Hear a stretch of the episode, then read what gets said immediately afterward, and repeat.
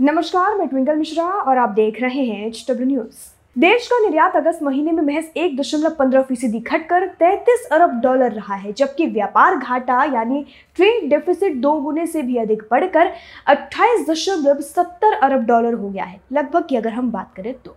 वाणिज्य मंत्रालय के शनिवार को जारी प्रारंभिक आंकड़ों से यह जानकारी प्राप्त हुई है। एक साल पहले ही अगस्त 2021 में व्यापार घाटा ग्यारह दशमलव सत्तर अरब डॉलर रहा था। सरकारी आंकड़ों की अगर हम बात करें तो उनके मुताबिक अगस्त 2022 में देश का आयात एक साल पहले की तुलना में सैंतीस फ़ीसदी बढ़कर साठ दशमलव सत्तर अरब डॉलर हो गया है।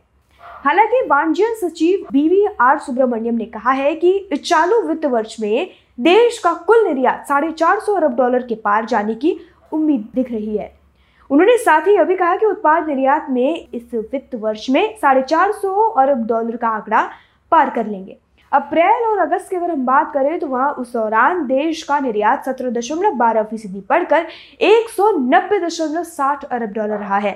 चालू वित्त वर्ष में अप्रैल और अगस्त के दौरान देश का निर्यात सत्रह दशमलव बारह फ़ीसदी बढ़कर लगभग एक सौ नब्बे दशमलव साठ अरब डॉलर हो गया। वहीं आयात लगभग पैंतालीस दशमलव सत्तर फ़ीसदी बढ़कर तीन सौ सत्रह दशमलव अस्सी अरब डॉलर हो गया। इसी अवधि में देश का व्यापार घाटा बढ़कर एक सौ पच्चीस दशमलव बाईस अरब डॉलर हो गया, जो पिछले वर्ष की समान अवधि में लगभग पचास दशमलव अस्सी अरब डॉलर था। अगस्त में तेल आयात लगभग अस्सी दशमलव चौरासी फ़ीसदी बढ़कर सत्रह दशमलव छह अरब डॉलर हो गया। और अगर हम सोने की बात करें तो सोने का आयात लगभग पचास दशमलव साठ फ़ीसदी गिर कर तीन दशमलव पचास अरब डॉलर हो गया।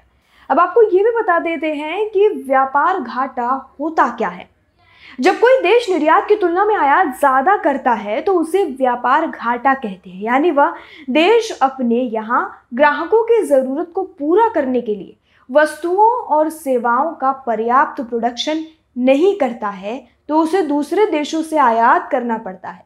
इसके विपरीत अगर कोई देश आयात की तुलना में निर्यात ज़्यादा करता है तो ट्रेड सरप्लस कहा जाता है। यानी अगर हम सब बात करें तो अब इंडिया का एक्सपोर्ट बढ़ा है कुछ दिन में।